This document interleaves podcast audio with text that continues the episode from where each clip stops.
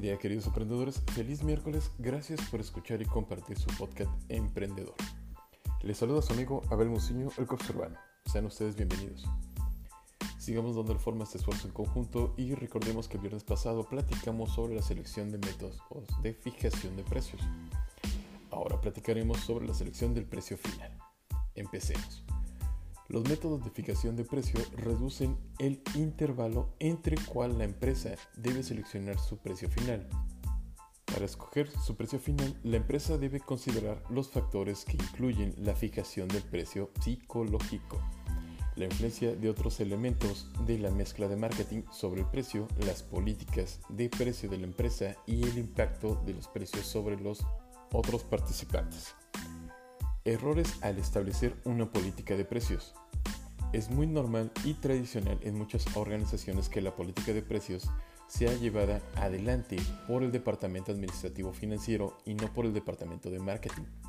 Esto lleva a pensar el problema solo desde la perspectiva de la empresa y no desde la del consumidor, como la podría hacer el departamento de marketing. Es decir, un error frecuente es al elaborar una política de precios, no utilizar los mismos fundamentos e ideas para que la generación de productos o la comunicación de esos productos o distribución, la relación de precios con el producto, la imagen de la marca, el lugar donde lo compró y el tipo de comunicación que se hace tiene que ser absolutamente coherentes. Otro error que se genera de esta manera es que se toman decisiones sobre precios sin tener en cuenta que esto va a modificar la relación del consumidor. Al aumentar el precio de un producto, la demanda se modifica, no se mantiene constante. Estos puntos nos llevan a plantear la relación que existe entre el precio y otras variables llamado marketing mix. Política de comunicación. La política se reduce a la comunicación que las empresas a través de diferentes medios utilizan para dar a conocer un servicio de mercado e influir en las compras o aceptar del mismo. Clases de publicidad. La publicidad puede ser realizada por diferentes personas u organizaciones, por lo que en base a sus características se puede distinguir 1. Publicidad privada individual. Se realiza por las empresas para el logro de sus objetivos e intereses particulares. 2. Publicidad privada colectiva se realiza por dos o más empresas, normalmente del mismo sector. 3. Publicidad pública. Se lleva a cabo por diferentes organizaciones cuyo objetivo de comunicación suele ser la colectividad en general o determinado segmento de la misma. Objetivos de la publicidad. El más claro objetivo de la publicidad es lograr que los compradores potenciales respondan favorablemente a la oferta de la empresa. Debe considerarse que la publicidad rara vez es capaz de crear ventas. La definición de los objetivos de la publicidad es fundamental para la elección de los diferentes medios publicitarios a utilizar y para el control de la eficacia. Entre los principales destacan dar a conocer un producto o servicio, aumentar la notoriedad del producto, dar a conocer ciertas características del producto, mejorar la imagen de la marca en la empresa, favorecer acciones de los vendedores y contrarrestar acciones de la competencia. Medios, soportes y formas. Para que el mercado sea informado de un determinado producto de una empresa debemos utilizar los vehículos de transmisión más apropiados. En una elección de estos canales de información, esta, una de las claves más importantes del éxito o el fracaso de la campaña publicitaria pueden ser 1 Medios publicitarios son los diferentes canales de información a través de los cuales se pueden transmitir los mensajes publicitarios. 2. Soportes publicitarios. Son los diferentes subcanales que pueden existir dentro de un mismo medio. 3. Formas publicitarias. Son las diferentes maneras de expresar una comunicación dentro de un determinado soporte o medio publicitario.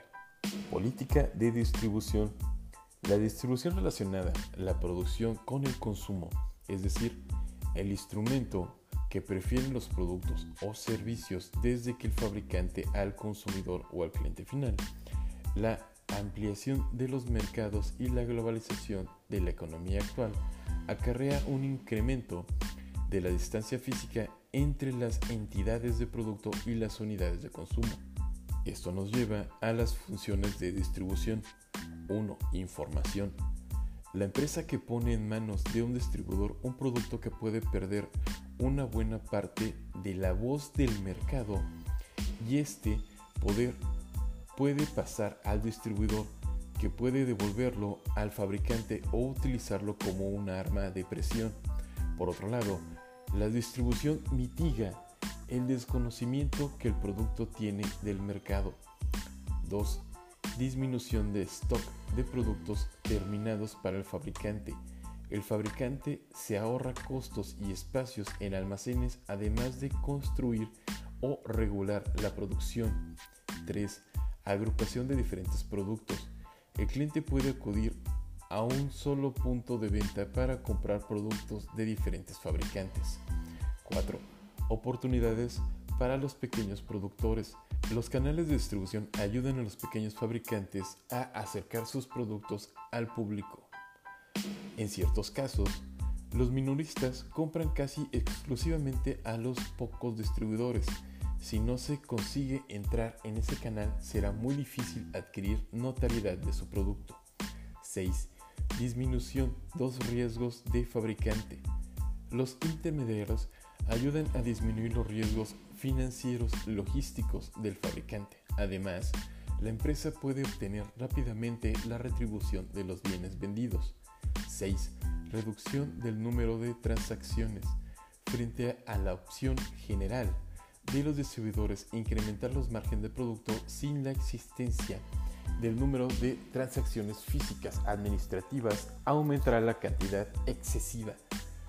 La política de los precios es un medio a través el cual la empresa determina los precios al por mayor y al por menor de sus productos o servicios.